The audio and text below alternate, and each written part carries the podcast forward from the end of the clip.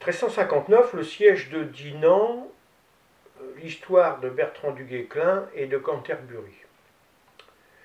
Le roi d'Angleterre, euh, rouge de colère, du siège raté de Rennes 1356-1357, accorde toujours sa confiance au duc de Lancastre.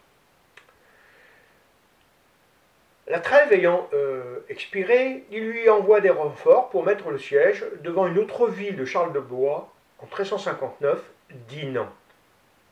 Informé du mouvement des troupes anglaises vers cette ville, Charles de Blois envoie Bertrand du Guesclin, Pentouet, son parrain, Olivier du Guesclin, son frère, et 600 hommes renforcer la garnison avant l'arrivée des Anglais. Le duc de Lancastre, accompagné du comte Jean de Montfort, se dirige maintenant vers Dinan. Fin d'après-midi, il met le siège sous les remparts de la ville. Grâce à Bertrand du Guesclin et aux siens, la ville résiste aux premières attaques.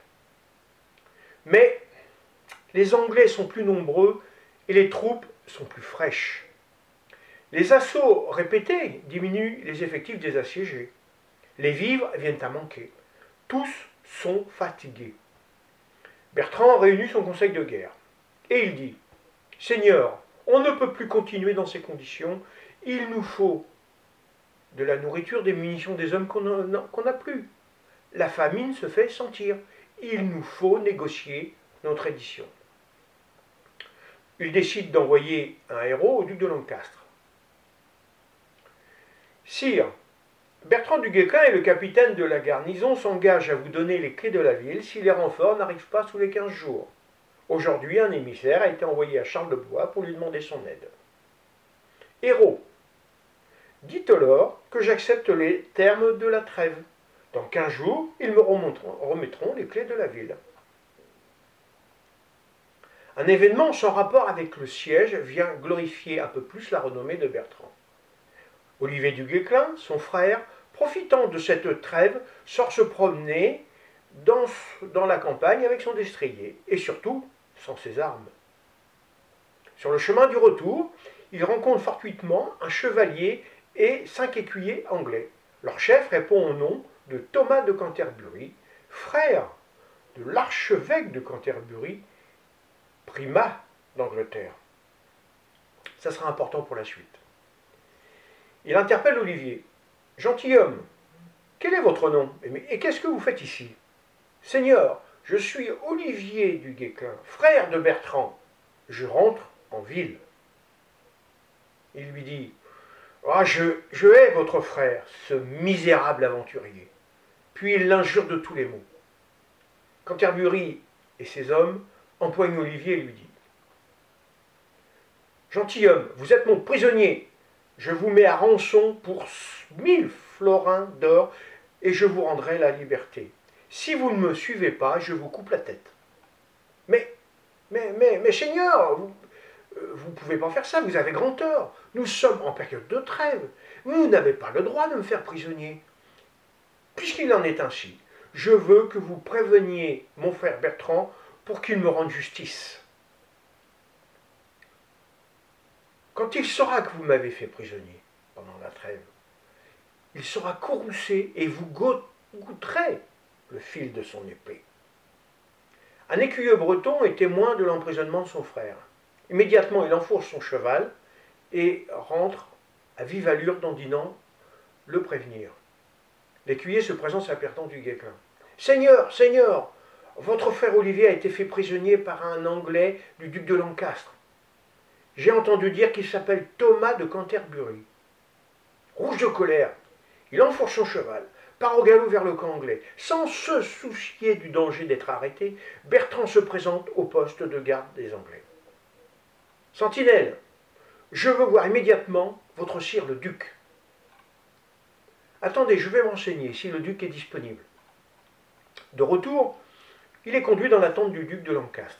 Le duc joue aux échecs avec Jean de Chandos quand est entendu Bertrand. Il y a ici présent sur dans sa tente le comte Jean de Montfort, Robert Knollis et le comte de Pembroke. Le duc s'arrête de jouer et dit à Bertrand Que nous vaut l'honneur de votre visite, Bertrand Accepteriez-vous ce verre de vin avec moi?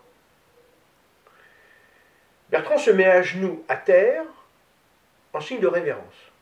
Il lui demande de se relever et l'emmène près d'une fenêtre de la tente pour qu'il s'explique et lui raconte les faits. Sire, je ne boirai que lorsque on m'aura rendu justice. Un de vos chevaliers, Thomas de Canterbury, a arrêté mon frère Olivier pendant la trêve que vous avez acceptée. En plus, il lui demande une rançon.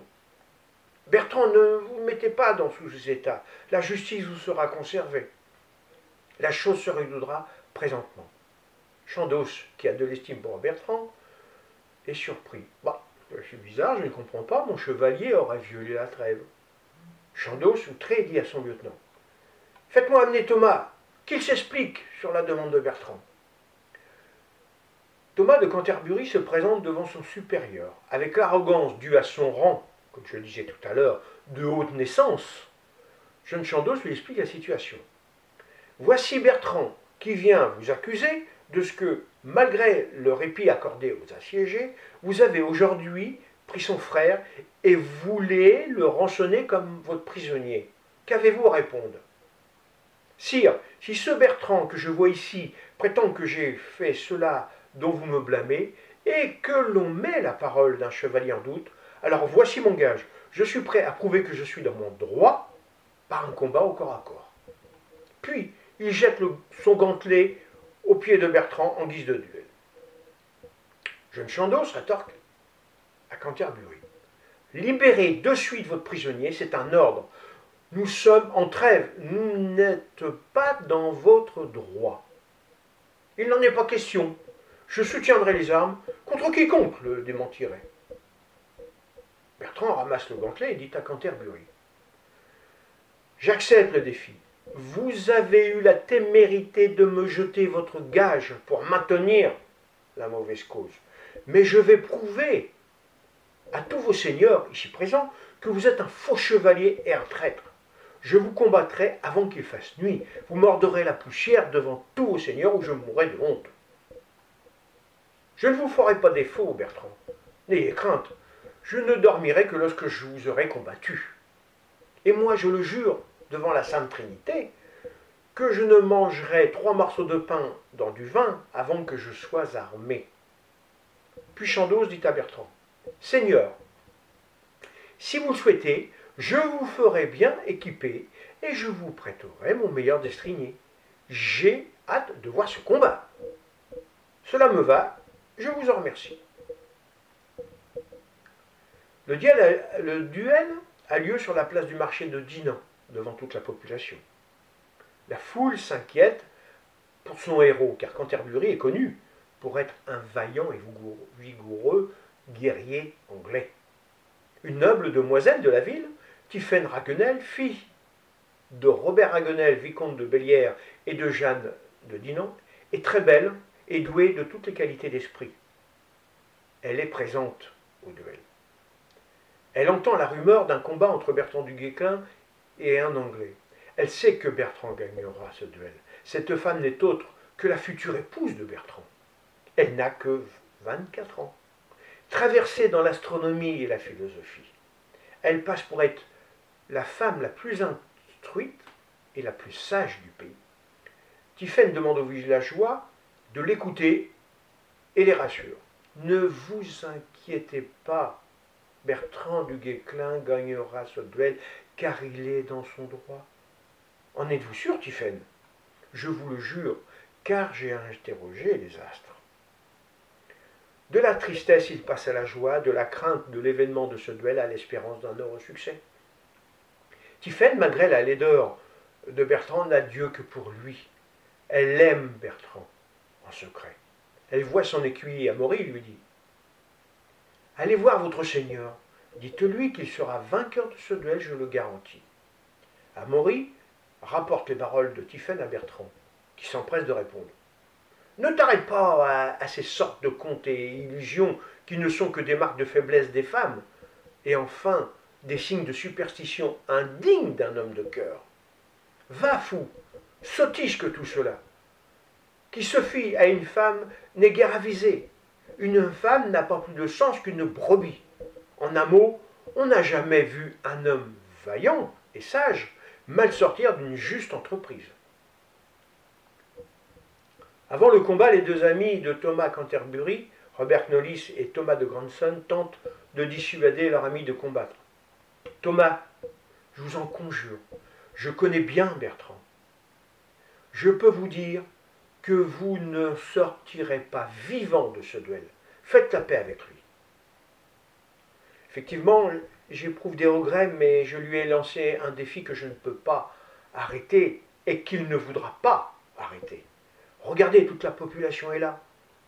Jeune Chandos et le code de s'avance vers Bertrand et entame une discussion. Bertrand, vous avez raison.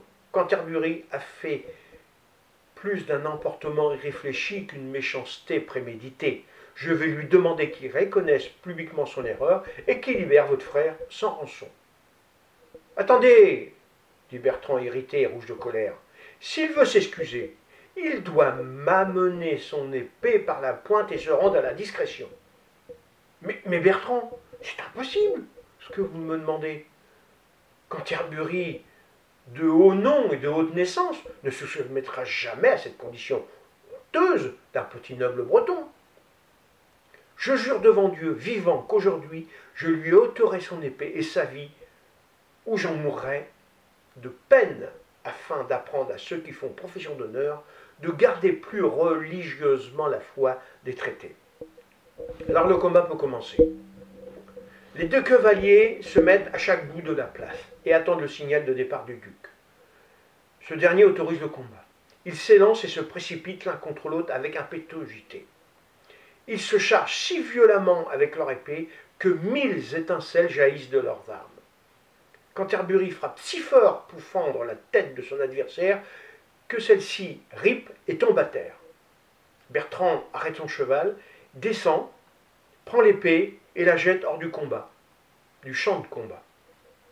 Canterbury profite de ce moment et le court jusqu'à l'épuisement car celui-ci est toujours cuirassé et à pied. Il ne souhaite qu'une chose, l'écraser sous les sabots de son destrier. Bertrand comprend l'objectif de son ennemi, l'épuiser et faire passer son cheval sur son corps.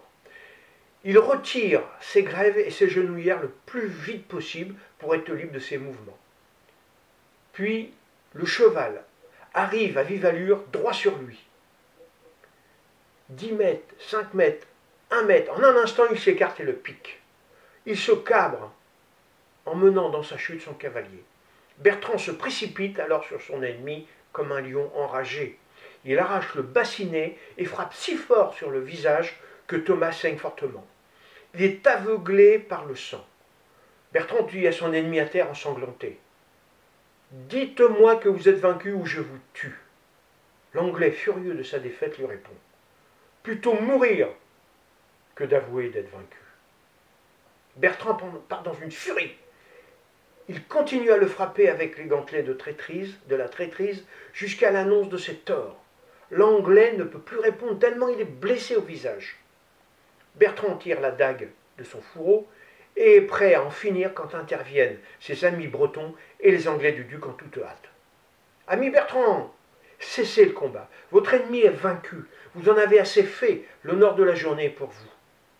Bertrand, enragé, plein de sueur et de sang, leur répond ainsi. Beau Seigneur, laissez-moi finir ma bataille, car par la foi que je crois en Dieu, ou il se rend prisonnier pour avoir pris mon frère Olivier, ou je vais le tuer dans l'arène de cette place.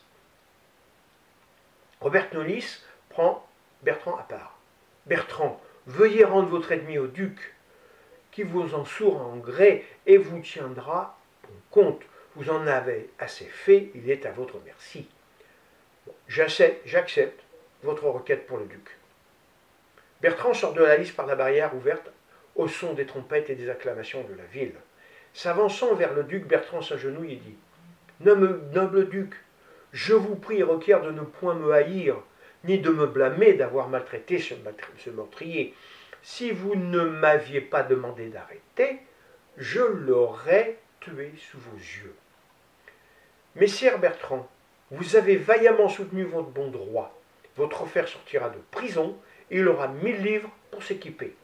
Pour vous, je vous donnerai les armes et le destrier de ce félon. Quant à lui, je le bannis de ma cour, car les traites n'y sont pas acceptées. Je puis vous dire que je n'ai jamais vu un aussi beau combat. Puis il s'adresse à Chandos. Faites-moi amener le frère de Bertrand du Guesclin et rendez-lui son équipage ainsi que ses armes. Faites-moi venir aussi Canterbury que je m'explique avec lui.